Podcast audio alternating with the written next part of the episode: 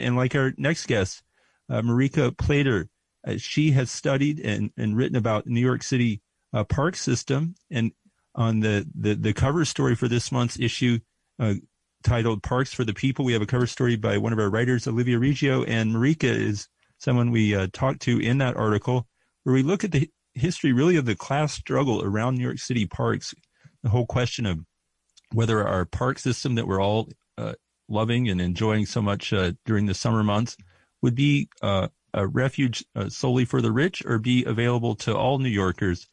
Marika, thank you so much for joining us uh, this evening on WBAI. Thanks for having me. You bet. So, uh, can you just kind of start by sort of giving us a, a short I guess, history lesson on, on the New York City park system and, and this tension that's run throughout its history. Absolutely, yes. So parks have been key sites of um, of resistance and refuge for working people um, since they began in the early 19th century and really the late 18th century. Um, the park system began as a kind of private initiative.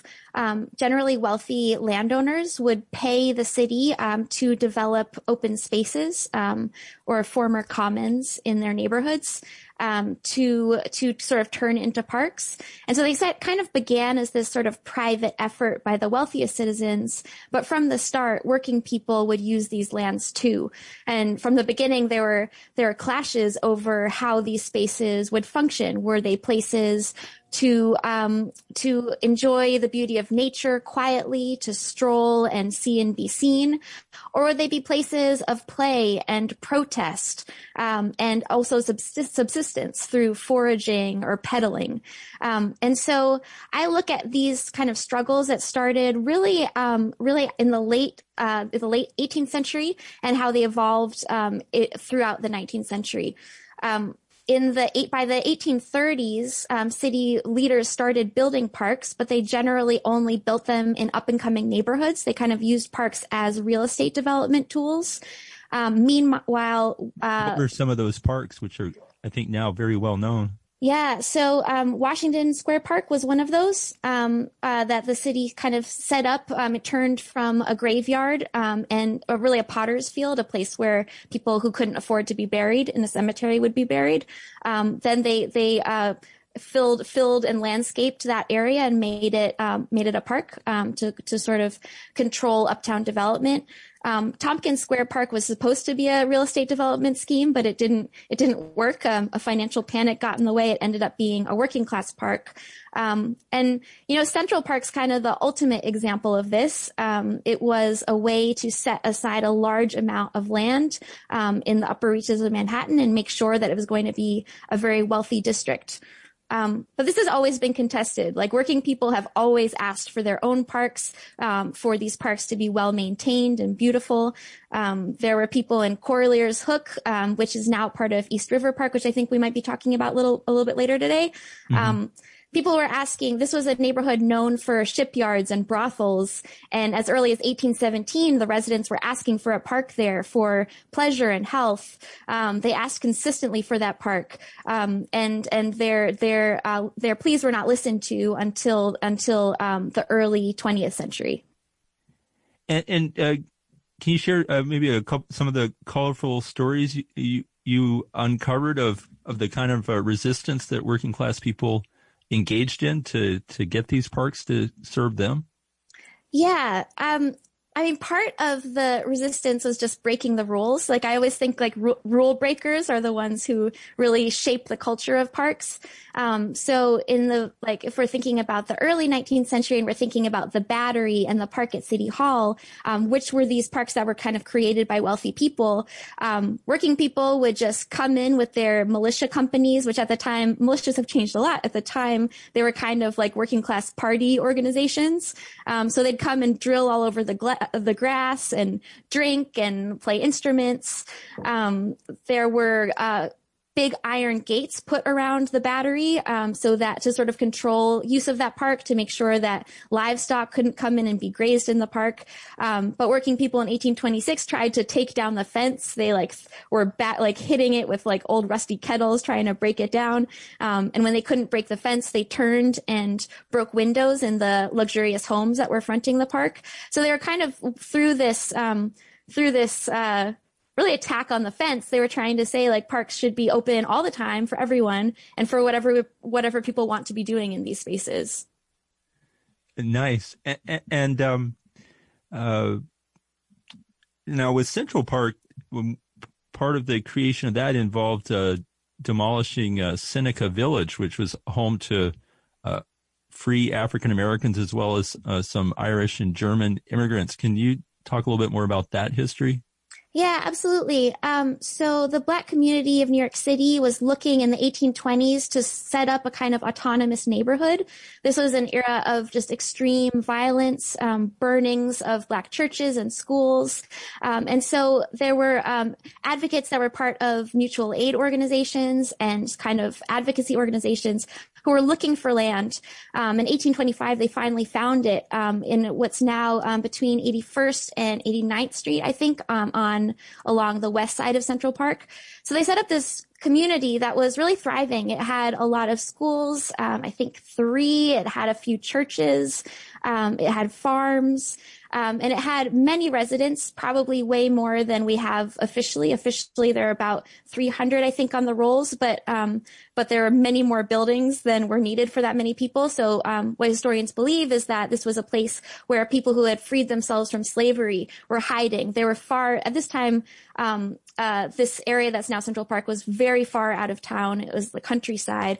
And so it sort of created this kind of safe space away from the violence and the policing of lower Manhattan. Um, so this community was thriving, um, really thriving between 1825 and uh, 1857 when Central Park was created, and that um, that came with the demolishing of Seneca Village. And residents of Seneca Village really felt that the park had been sited in that location in order to displace them. Um, they felt that the the the beauty and strength of this community was the reason why um, this this park was was created. And, and there were no reparations or um, compensation for what happened? The people who were landowners um, got some compensation. Um, the land was taken through eminent domain, um, but it was they were just vastly underpaid. Um, landowners did go to court to try to contest this, and some of them were able to get a little bit more, but they couldn't. You know, you couldn't get uh, this land. This this community was priceless. So um, no one got what what what they deserved, and renters didn't get anything.